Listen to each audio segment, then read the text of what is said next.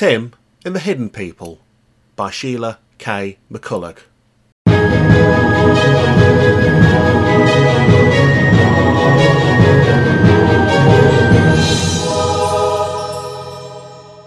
Episode B1 The Return of the Key.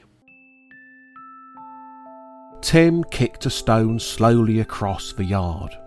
It was a summer evening. School was over. Tim's friend Aaron was away, and Tim had nothing to do. He kicked the stone over to the gap that led to the road. Tim went out of the gap and wandered along the canal towards the bridge. He stopped suddenly. Was that a black cat on the bridge? Tim ran along to the bridge, but no one was there. If there had been a cat, it was gone now. A sudden gust of wind blew. A bit of paper came fluttering over the bridge in the wind. Tim put his foot down on it as it blew by. He bent down and picked it up. It was a £10 note. Tim looked all around. There was no one in sight. He went across the bridge and looked down the street. There was no one there. Well, I can't give it back if there's no one to give it to, he said to himself. He looked at the note. Aunt May never had any money to spare, and £10 was a lot of money to Tim. There were so many things he wanted. He put the £10 note in his pocket and walked slowly back to the yard. Aunt May was standing in the doorway looking out. As soon as she saw him, she called, Tim, Tim, come here. Tim could tell she was upset. He ran over to the house and up the steps. Aunt May stepped back into the hall. Tim saw Miss Smith was standing there behind her. Tim, began Aunt May, but Miss Smith didn't let her finish. You wicked boy! cried Miss Smith, shaking her fist at Tim. You wicked boy, give me back my purse! I haven't got your purse, said Tim. Don't tell me such lies, cried Miss Smith. You give it back to me this minute, or I'll call the policeman and have you locked up. Now then, Miss Smith, said Aunt May, I've never known Tim take anything before. I expect you dropped your purse somewhere. No, I didn't. You'll say next I'm telling lies next. I left it in my room. Turn out your pockets, you wicked boy, and then we'll see. Tim went white. He stood quite still, staring at Miss Smith. You better turn out your pockets, Tim, said Aunt May. Then Miss Smith will see you haven't got any money. Tim looked at Aunt May. I have got some, he said, but I found it. Oh, Aunt May, I did find it. I found a £10 note just now up there by the bridge. He pulled the £10 note out of his pocket and handed it to Aunt May. There, I told you, cried Miss Smith, snatching the note from Aunt May. Where have you put the rest of it, you wicked boy? There were £20 in my purse and a lot of silver, too. I didn't take it, said Tim. Look, I found that note. I haven't got your money, look. He turned out all his pockets, except for a pencil and a bit of string, they were empty. He's hidden it in his room, cried Miss Smith. She started up the stairs. Aunt May looked at Tim. We'll have to look, Tim, she said. Are you sure you don't know? I don't know, said Tim. I didn't take it. Aunt May went off up the stairs after Miss Smith without another word. Tim sat down miserably on the bottom step and waited. There were thumps and bangs from upstairs as Miss Smith pulled out the drawers and looked in all the corners of his room. Tim sat there feeling that he hated her. Just because she rented the best room, she behaved as if the house belonged to her. Aunt May couldn't help it. Miss Smith paid her rent every Saturday. They never had to wait for it, and they needed the money. Aunt May always said they must put up with Miss Smith, but just then Tim hated her. He almost wished he'd let her float away that time when Tobias made the magic cakes and Miss Smith almost floated out of a window. Miss Smith and Aunt May came down the stairs. Tim got up. Where is it? Where have you hidden it? cried Miss Smith, shaking her fist under his nose. Tim stepped back and shook his head. I didn't, he said. I didn't take it. You'd better go to your room, Tim, said Aunt May. But Tim suddenly felt he couldn't bear to be in the house a minute longer. He turned and ran out of the front door, down the steps and across the yard and out into the street. Come back! cried Miss Smith. Come back, you wicked boy! but Tim ran on. When he came to the canal, he slowed down to a walk. He pushed his hands into his pockets and walked along with his head down, kicking a stone. He hadn't gone far when he suddenly stopped. Miss Smith's purse was laying on the ground in front of him. He knew the purse, it was a big one with a flap for notes and a pocket for silver. There it was, lying in front of him on the pavement. Tim stood still, staring at the purse. If he picked it up and took it back now, no one, not even Aunt May, would believe he hadn't stolen it in the first place. He looked around. There was no one in sight, but if he left it there, somebody would find it. A few minutes ago, he felt he hated Miss Smith, but he knew that she wasn't rich. She needed the money. He didn't want to leave a purse for somebody else to take. Tim bent down slowly and picked it up. And then he nearly dropped it again. A key was lying on the pavement. It had been hidden by the purse.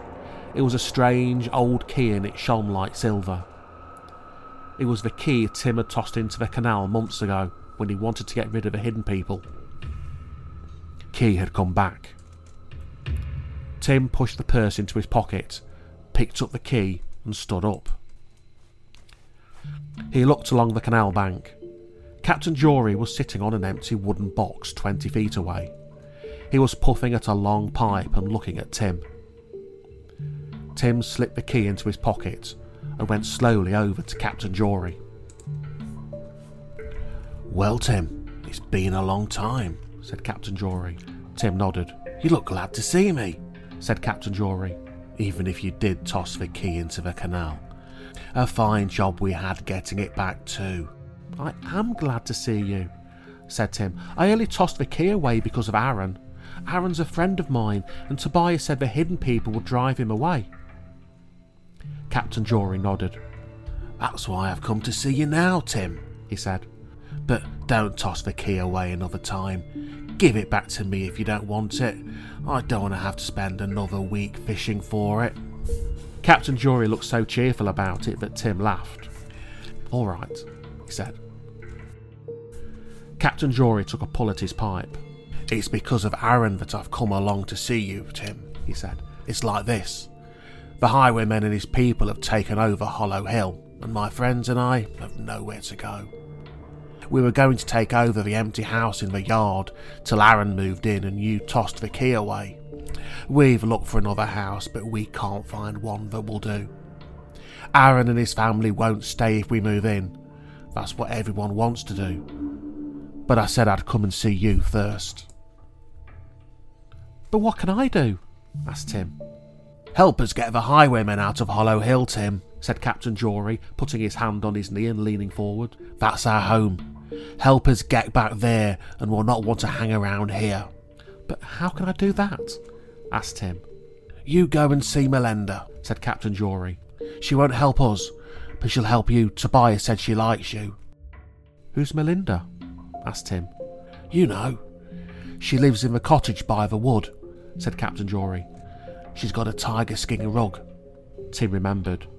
Tobias said she was a safe witch, he said. Captain Jory nodded. So she is, he said. If you happen to be a friend of hers, she's the only one who can get the highwaymen out of Hollow Hill. She won't do it for us, but she'll do it for you. That's what Tobias says. I haven't seen her myself. She won't open a door to me, and if Melinda doesn't want to see you, it's wiser to keep away. Captain Jory blew out another cloud of smoke. All right, said Tim. I'll try. Good, said Captain Jory. Go and see Melinda as soon as you can. He got up and put a hand on Tim's arm. Now there's one other little thing, Tim, he said. You help me, and I'll help you. You give me the purse you found. I'll see it gets back where it belongs. Tim looked at him. I'll see that woman gets it back, said Captain Jory, nodding. Tim pulled out Miss Smith's purse and handed it over. Good, nodded Captain Jory, putting the purse in his pocket. Off you go now, Tim. And mind you don't toss that key away or give it to anyone but me. Don't give it to anyone. Understand? All right, said Tim. Promise? asked Captain Jory. Promise, said Tim. He walked slowly back to the yard. His hands were in his pockets and his left hand gripped the key. Aunt May came running upstairs from the kitchen as he opened the front door. I'm so glad you're back, Tim, she said. Miss Smith has just found a purse. It fell on her head when she opened her wardrobe door. She must have put it on the top shelf in the wardrobe. Aunt May held out the £10 note. The £20 was still in the purse, so she gave this one back to me. Where did you find it, Tim? By the bridge, said Tim, taking it. Can I keep it? Oh, I suppose so, said Aunt May. Was there anyone in the street when you found it? Tim shook his head. No, he said. I did look. I'm sure you did, Tim, said Aunt May. You keep it. I'm sorry about Miss Smith. I think she's sorry too, but she won't say so. Come and have your tea. When Tim went up to bed, he half expected to find one of the hidden people in his room, but there was no one there. He put the key under his pillow and climbed into bed. He wasn't a bit surprised to wake up a few hours later to find the moon shining in at the window and Tobias sitting on the foot of his bed looking at him. Hello, Tim, said Tobias. The broomstick is at the window. Come on. Where are we going? asked Tim as he scrambled out of bed. Over the house tops and under the stars, said Tobias. Anywhere and nowhere. We're going for a ride. Don't you want to feel the night wind on your face after all this time? Tim laughed. He pulled on his clothes and ran to the window. There was a broomstick waiting for him outside with Tobias sitting on one end. Tim climbed out and swung himself onto the broomstick. Tobias twitched his tail and away they went. Tim had never had such a ride. Tobias seemed to be out to show him just how much fun he could have on a broomstick. They swept high into the sky and he saw the lights of the town far below. Then they shot down to the streets of the town as if they were on a roller coaster. The streets were empty except for a big man who was leaning against a wall singing. The broomstick swept past under his nose. He couldn't see Tim and Tobias, but he saw the broomstick. He let out a yell and sat down suddenly on the pavement. Tim laughed. Up they went again over the roofs. Tim could see that Tobias was enjoying it too. On and on they went until at last Tim saw the moon shining down on Hollow Hill far away across the fields. Tobias swung the broomstick round so suddenly that Tim nearly fell off. When he could look down again, Tim saw they were heading for home. How was that, Tim? asked Tobias as they came into the yard and back to Tim's open window. oh, that was a good ride, Tobias, he said as he climbed in. He looked out at Tobias standing on the broomstick. Why didn't you fly over Hollow Hill? he asked. Tobias's eyes changed. He stood very still on the end of the broomstick. Good night, he said suddenly. His tail twitched. The broomstick swung round and was off across the yard. Tim stood watching as it rose up over the roofs of the houses. He saw Tobias's tail waving under a sky full of stars, and then the broomstick was gone. Tim shut the window, pulled off his clothes, and climbed into bed. He lay there thinking. He was glad he had Vicky again. He was glad to have seen Captain Jory. The ride with Tobias had been the best he'd ever had. He felt a bit afraid when he thought of Hollow Hill and the safe witch.